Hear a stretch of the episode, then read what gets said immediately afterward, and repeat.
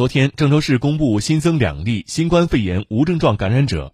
当前国内防控形势严峻复杂，郑州市疾病预防控制中心免疫规划所所长李峰提醒，目前新冠肺炎疫苗接种仍然是阻断疫情传播最经济、有效、科学的干预措施。疫苗接种对于预防重症和死亡有很好的保护作用。而老年人和有基础性疾病的人群是最需要接种疫苗群体，所以还请还未接种疫苗的市民尽快完成接种。